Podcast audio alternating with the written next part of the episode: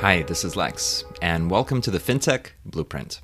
It's your podcast about fintech, decentralized finance, digital banking, investing, robo advice, artificial intelligence, and all the other frontier technology that is transforming financial services. To get more content, like an illustrated transcript of this conversation in your inbox, subscribe at fintechblueprint.com. So without further delay, let's jump into today's episode.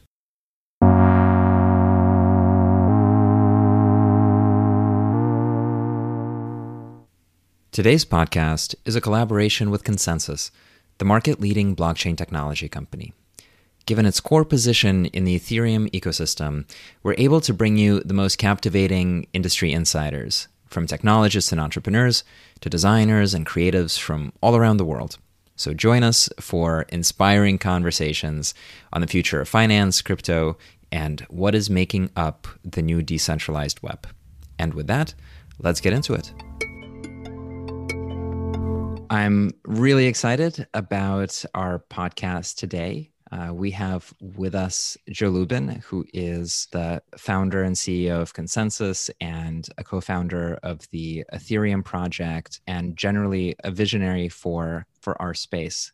Joe, welcome to the podcast. Alex, thanks for having me. My pleasure. So, you have a fascinating story and have touched a number of different frontier technologies over your career. I want to start at the very beginning and ask you about your your time at Princeton and what what was your academic background? Kind of how how did your education come together? So that wasn't the very beginning but uh, it was very early in the uh, hundreds of years ago it, it feels. But uh, I was always on the uh, sciencey tech side and uh, was a computer science slash engineering student. And i studied electrical engineering uh, but mostly computer science and ended up towards the end of my undergrad days uh, doing a bunch of ai i. Did independent work and focused on what i thought was more symbolic or more boring uh, symbolic ai and uh, at that time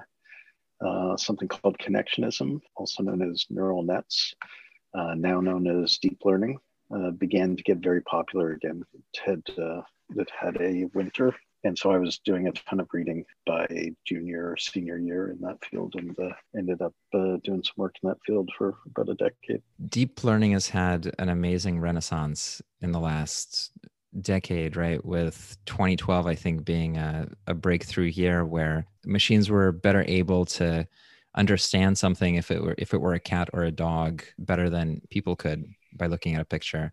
What was the state of the art for for this field when you were studying it? Like what was possible? So the field took on the name deep learning because it was extremely shallow learning uh, when I was doing it. The architectures of the systems uh, were less sophisticated the algorithms for learning were a little bit less sophisticated, but those aspects weren't extremely different.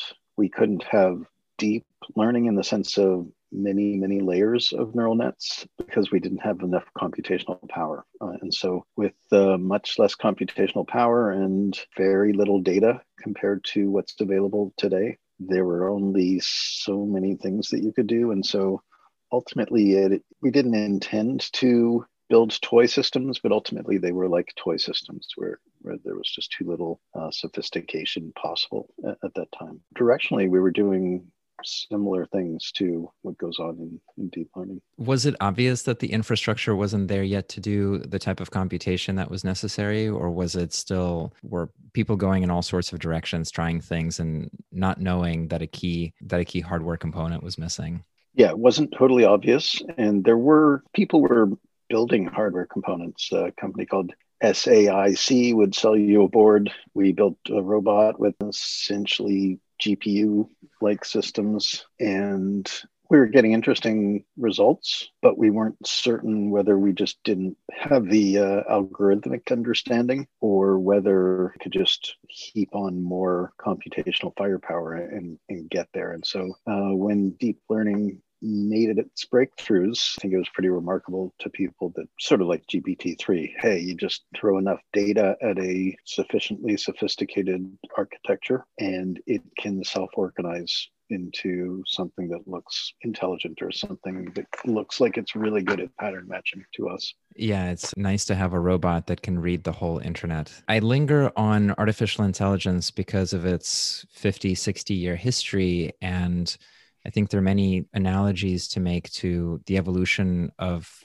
the blockchain space and making sure the infrastructure is is in place. But before hopping into that, I know your career took you into traditional finance. Can you talk a little bit about what drove you there and then any observations about that experience and about the industry? Nothing really drove me there. It was a bit of an accident. I, I was uh, about to take a job at a consulting firm, software consulting firm, and a headhunter just reached out and asked me if I wanted to go interview at Goldman Sachs. And I was at a moment in my life where I was interested in exploring things that I swore I would never do. Uh, or didn't think I would ever do. And so I went, and the people were very cool, and the opportunity was interesting. And uh, I learned a lot about big corporations and a little bit about finance at that point. From which vantage point did you look at what happened in 2008 and that I think uh, it's a core foundational moment for the blockchain industry, for the fintech industry. How did you look at financial companies and what they were doing and sort of what was your perspective that motivated some of the work that ended up being so important to everybody with Ethereum and ConsenSys? Yeah, so working at Goldman caused me to start paying attention to business aspects of, of the organizations that I was related to or or involved with and finance on a national or international scale, geopolitics. Uh, and so we got to around 2005, I uh, was more squarely in the financial industry. So, building trading systems, I ran a hedge fund with a partner, and I began to get increasingly disturbed at, uh, at the state of the financial industry and call it the stability of the global economy, where it was clear that uh, more and more debt was getting piled up, far more debt than could be paid off by normal issuance of money. And so it felt to me like we would basically, if you think of it in terms of called debt super cycles, it looked like we were at the end of a 70 year debt super cycle. And those super cycles generally don't end well for lots of people. They end well for certain people if you're well prepared, but uh, they bring about change or they force paradigm shifts. And what I thought was happening was that we were getting close to the end of the viability of the monetary regimes that, that we were living under. Japan was uh, was already in quantitative easing. Uh, that would soon happen in the United States, and it felt like malinvestment from too much money creation would cause uh, sort of doldrums. And I was uh, not enthusiastic about how things would evolve for, say, normal people. And bottom line, it, it was the architecture I think of that system that enables things like super cycles, where it's not a user centric system and structural difficulties in, in how money was created and how money was spent, uh, I believe, leads us into certain difficulties occasionally. And it should be said that the financial system, as it stood and as it stands, has done remarkable things. So it's, uh, I'm not saying it's bad. I'm saying that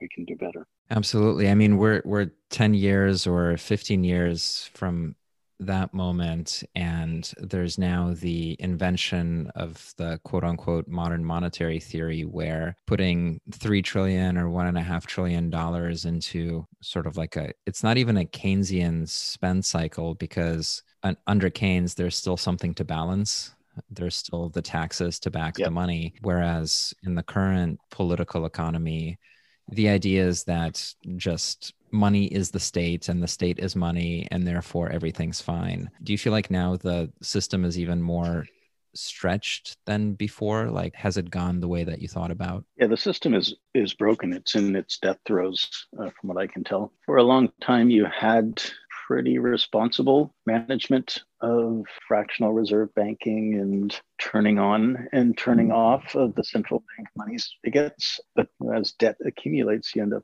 getting paying more and more in interest and you give time to well-resourced actors to take control of the system and the system is vulnerable because it's centralized and so the system could work for a very long time if humans weren't totally in charge and uh, susceptible to being influenced uh, so when you have politicians in the loop in the central banking loop, then you you tend to uh, see money creation to pay off essentially political donors, and you get much less money destruction.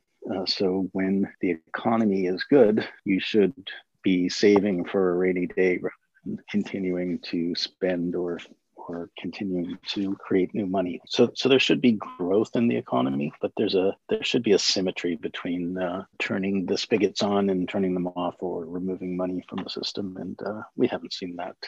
As a result, central banks have lost their traditional means of managing the money supply and managing growth in the economy, and so they then instead of just wielding or, or being able to manipulate the money supply through setting interest rates, uh, they've had to move to quantitative easing and and buying all sorts of different securities. Uh, so it's a it's a highly centrally managed and improperly manipulated economy at this point, just to put band aids on issues and keep things going until the next uh, regime reveals itself. Uh, some easy topics. And, and, thank and thank you to the central bankers. They're doing a, a wonderful job, really, in in managing yeah the death throes of the super cycle. This, the super cycle is in hospice care right now, and I hope they're able to keep kicking the can down the road for a while while we in our ecosystem uh, try to smooth out some of the sharp edges of what we're building. Kind of two threads I want to pick up on from there. The first is the collapse of trust in the system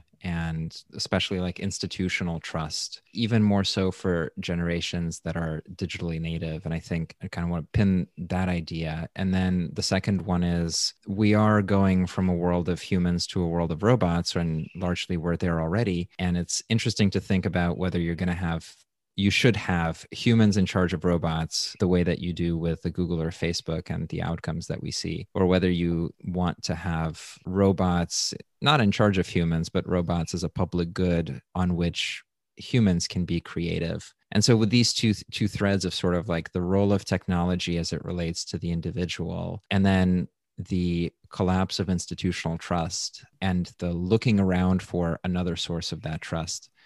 Take us to first the founding of Ethereum, your involvement in that, and some of the early days for the protocol launch as well. Okay, there's a lot to unpack there. I don't see it as starkly as a world of humans versus a world of robots. Uh, I think uh, uh, we live in a world of humans. We will continue to live in a world of humans. Uh, it is possible that the definition of human or person evolve and fork in different ways potentially, but I don't subscribe to the thesis that there will be a singularity where artificial general intelligence sets up a feedback loop for itself and gets so enormously intelligent that it wipes out or causes damage to the human species. Uh, I feel like we're going to evolve uh, as hybrid with uh, machine intelligence. Anyway, that probably could go deep down that rabbit hole. If AGI does evolve rapidly, it'll probably evolve out of our ecological niche and won't be a problem for us. But I really do think the machines will, many of them at least, will I continue to be in service of people, and people will benefit tremendously from that. They don't have to flip burgers or drive their own cars. How primitive! Yeah, all, all my best friends are robots.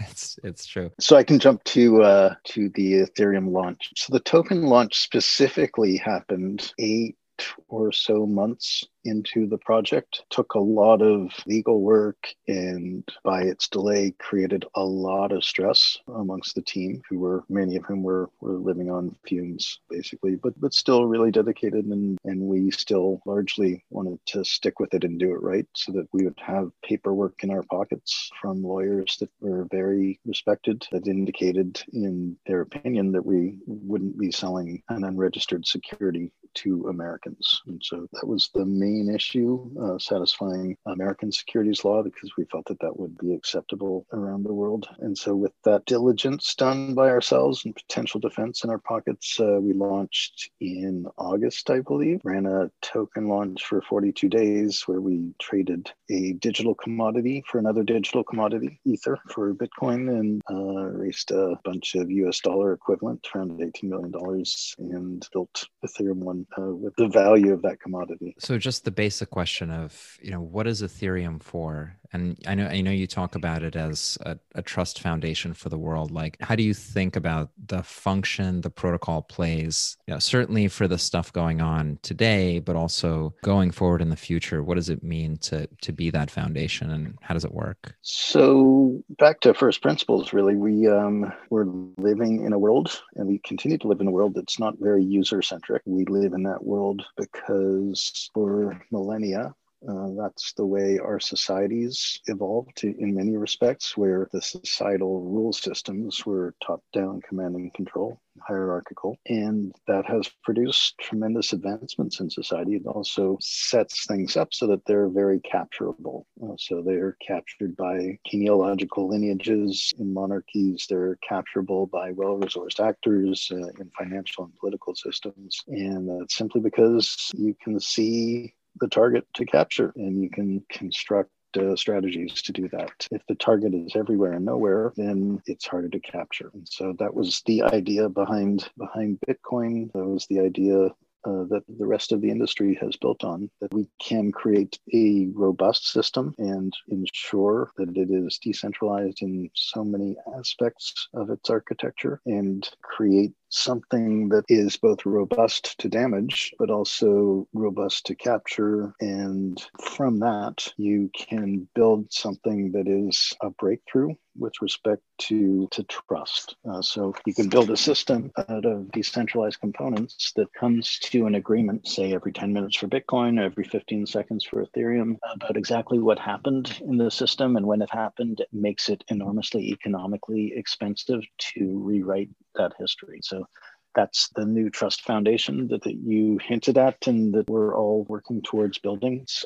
already in place uh, in Bitcoin and in Ethereum, but it, it needs to grow much bigger, much more decentralized, much more usable, much more scalable. And Ethereum is the most expressive, most programmable example of that new trust foundation. And if you have a new trust foundation, you can build something that's essential to building applications in societies, which is financial infrastructure. Uh, that's getting done right now. Development of DeFi, and uh, that's spectacularly exciting. Lex, I I strongly suggest that you look into it. I think you really resonate with that space. and uh, on top of that, uh, it basically enables us to re-architect everything. I think I should definitely do some DeFi research. That's a good idea. So it really is this massive step function. And I know in the past you've also talked about how it removes, it essentially removes transaction costs. It remove, takes out contracting, property rights, transaction costs in the real world. And of course, it has its own transaction costs, but the, the friction it's machine friction rather than sort of meat space friction. And mm-hmm. and it is this kind of unfolding fractal. And so as this fractal is unfolding you also founded ConsenSys uh, and sort of like there's a there's a story of ConsenSys from the venture studio to the solutions and services and the enterprise ethereum story and now to the product company. Can you take us a little bit through kind of how you thought about why ethereum needs the ConsenSys to bootstrap it and then how you think about the evolution of the company forward through these different phases. Yeah so after a year on the before the end of the, the first year uh, on the ethereum project i started thinking that forming an organization that could help scale the ethereum platform and ecosystem made sense. There we, we kind of avoided the united states and i i had lived in the united states for a big chunk of my adult life and uh, i was less scared of the United States than others on the project were. Uh, the United States did have a tendency to not look kindly upon people who built their own money systems. And so there's a, a good reason why we located the project in, in Switzerland. But uh, I, I, felt that, hey, we're just building software, uh, shouldn't be a problem. And I wanted to be one of the vectors for activating people in the United States. The internet was largely constructed in the United States, uh, Web 1 and Web 2, as we know it. And uh, there's obviously a ton of talent and a big economy that, I believe we could benefit from and could benefit from decentralized technology. So basically, set out to gather philosophically aligned, talented technologists and entrepreneurs, and ended up attracting a bunch of social warriors as well. And there was no interest in trying to top down architect the next generation economy that wasn't viable. And we didn't even know how to build decentralized applications back then. We didn't even know whether wrapping companies around decentralized applications could work because people felt that, hey, the code's out there, you can just fork it and lower your margin and outcompete the people who actually built the system. And I didn't believe that thesis because, in general, just because uh, there's so much more to a company than the software that, that they've built an offer. I did believe it uh, for certain things like gambling systems, where you know we didn't have customer support uh, on of those systems. And, and it turns out that vampire attacks and, and other approaches have validated that thesis to some degree. But still, it is uh, more than viable to build a company. We did demonstrate that, built several companies on blockchain technology. And so we uh, essentially did our best to explore the solution space. We were early, uh, and so many different kinds of organizations approached us to help them understand blockchain and Ethereum. And we evolved that into a professional services group that did advisory and built proofs of concept and has uh, over the years built some very significant production systems. And we always intended to be a software product company. Early on, the technology wasn't very mature, and, and therefore products were, were not very mature. Uh, we're now at a point where products, uh, several of our products and several of our companies have uh, have seen real traction and found significant product market fit. And we've actually seen several of our products dominate their niches and coalesce into a blockchain stack that is uh, heavily used in our ecosystem. So I want to. I have so many questions and so little time. I want to ask you mentioned the word social warriors and i want to ask first like this philosophical question about that first iteration of ConsenSys and the many projects that that were being seeded at the time and one of the things that i still you know is super exciting and is hard to wrap around is the crypto community politically is so diverse. Like there are deep libertarians who are there for the protection of their data and their finances and to be separate from the state and, you know, short the Fed. And then there are people who are, you know, into the collectivism of the movement, into the mutualization of infrastructure and the composability of open source. You know, like the driving thing about open source is that you give, you give to the collective and the collective and sort of like this decentralized organization, autonomous or not not is is a mutual good. And then you have hyper capitalists who are you know just there to trade in early markets and to be on the frontier to to find an edge. And everybody is kind of participating and aligned almost despite having political positions that feel so so different. And that really sticks out to me because if you look at the politics of our nation states, they're a clear mess and they are super separated to the sides. Like there's so little overlap. And yet, here in this ecosystem,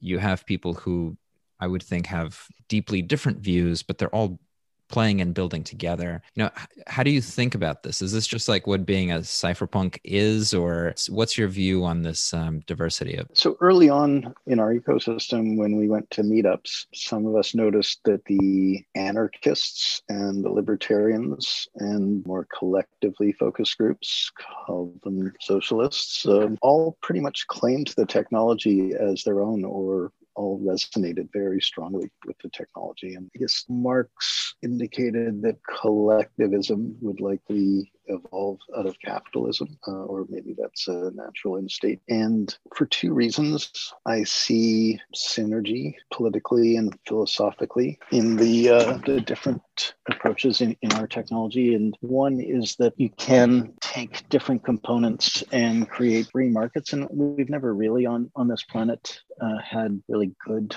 or unfettered uh, free market capitalism, and, and you can set up those systems as protocols with, with well known rules, and those systems can operate, can attract uh, different actors in different roles and can operate very efficiently. And you can bring those systems into service of a of a collective of humans or a collective of intelligences uh, that also operate according to a protocol. And essentially, you have free market dynamics undergirding a system that pays attention to collective well being. And the other dimension is that our systems are so inefficient because they're organized in meat space, uh, they're analog systems, they have lots of frictions and delays. They use centralized databases, which uh, require reconciliation. It's the friction that you were speaking, or lots of different forms of friction that you were speaking about earlier. And as a result, we have to build these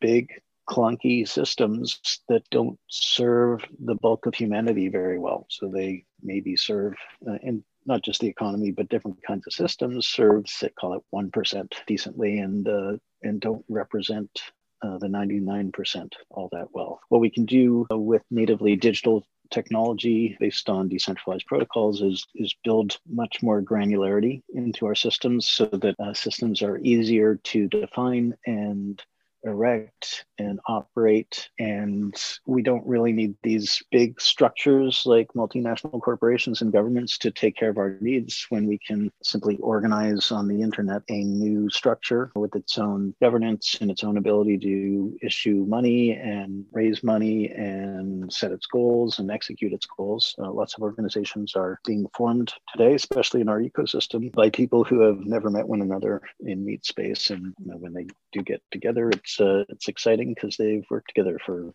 a year or, or longer uh, with only a uh, two-dimensional and audio uh, understanding of each other. Uh, so I you know somebody's gonna there will be a field that emerges talking about the sort of merging of different political and economic philosophies. I think and I think they were all right. Uh, and we we will demonstrate how they can all be right and how they can all be complementary in a more comprehensive system. It's it's really inspirational stuff, and and it's it's cool to be on that journey. One of the things that that you um, alluded to is the place of the of the international corporation, and I think adjacent to that is the banking system. Uh, and ConsenSys has spent a lot of time working with the banking system. You know one of one of the core investors is jp morgan. ConsenSys quorum is the enterprise ethereum protocol that's provided for payments use cases for card network use cases and many others. And at the same time there is this inherent contradiction of upgrading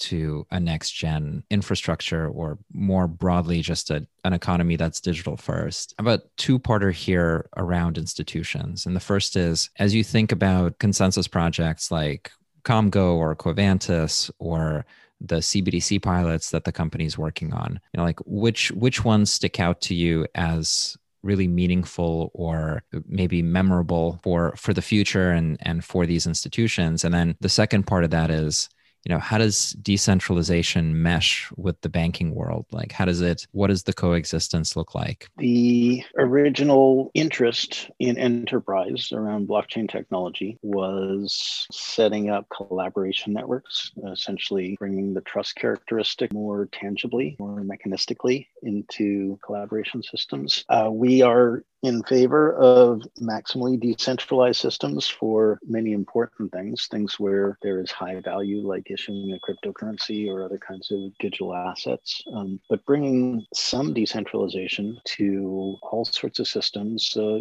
brings just more more trust into those systems. And so we hear much less complaint uh, about consortium blockchain systems uh, that they're not pure enough these days. But early on, uh, it was sort of a, religious war. And so we've seen uh, JP Morgan themselves and, and many other uh, organizations who have been competing and collaborating with other organizations around the world for a long time uh, embrace this new technology because there are things that either they can all do together that aren't competitive advantages and uh, and they should share those costs and they they should build a better trust foundation for them to transact uh, with each other and essentially squeeze delays and frictions out of their systems by having a single shared uh, source of truth, a single shared database on which to to run business processes. So that was uh, an obvious early use case, and, and we'll still see a bunch of that being built. What needs to happen is the the cost of running those networks, the cost of running nodes on those networks needs to drop, and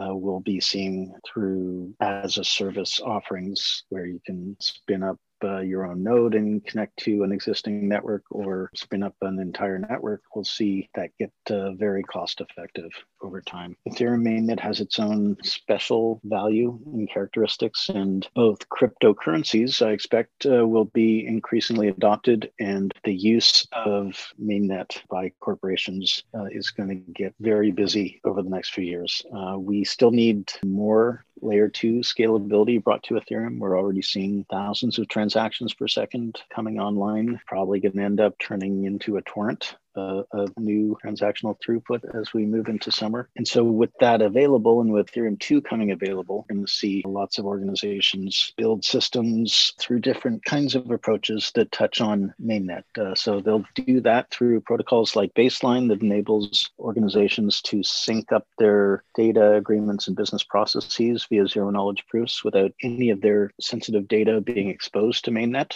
And protocols like Baseline and just other approaches will make use of decentralized finance. Uh, so, decentralized finance is the next generation financial infrastructure that is democratizing the building and usage of financial protocols and it will enable people to have greater agency over their financial needs and situation and it will enable organizations small and large to construct their own financial instruments and wire up financial flows in sort of self-service way without uh, much need for intermediaries. And the reason organizations are going to avail themselves of that is uh, just better user experience and also liquidity. Uh, we're seeing money moving into these systems really rapidly. It's, uh, it's still very early days in the advent of a new technology, but where the money is, is where the attention will be. And uh, we'll, we'll see lots of organizations making use of newfound capabilities and, and available capital and available yield actually in zero interest rate, negative interest rates and environments as uh, capital gets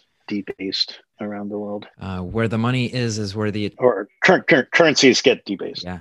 Okay. As you're saying, where the money is is where the attention is, and vice versa. You know, today where the attention is is where the money comes, and we've got Mark Cuban and Gary Vee and Elon Musk and Grimes, and you know the long tail of artists and influencers building digital artwork on Ethereum. We have financiers building new types of software applications, and um, it's just a such a fantastic moment. I know we're we're out of time, but I just want to bring it back to your early studying of artificial intelligence and and neural networks. And sometimes you know that the technology is exactly the right answer, and then there's a time it takes for the rails and consumer adoption and all of these pieces to kind of click together and catch up. And the pace of that happening in crypto is is truly incredible, especially as you mentioned with the layer twos being turned on not in a few months, but today to to be able to absorb the amount of activity that we're seeing both in in DeFi and NFT.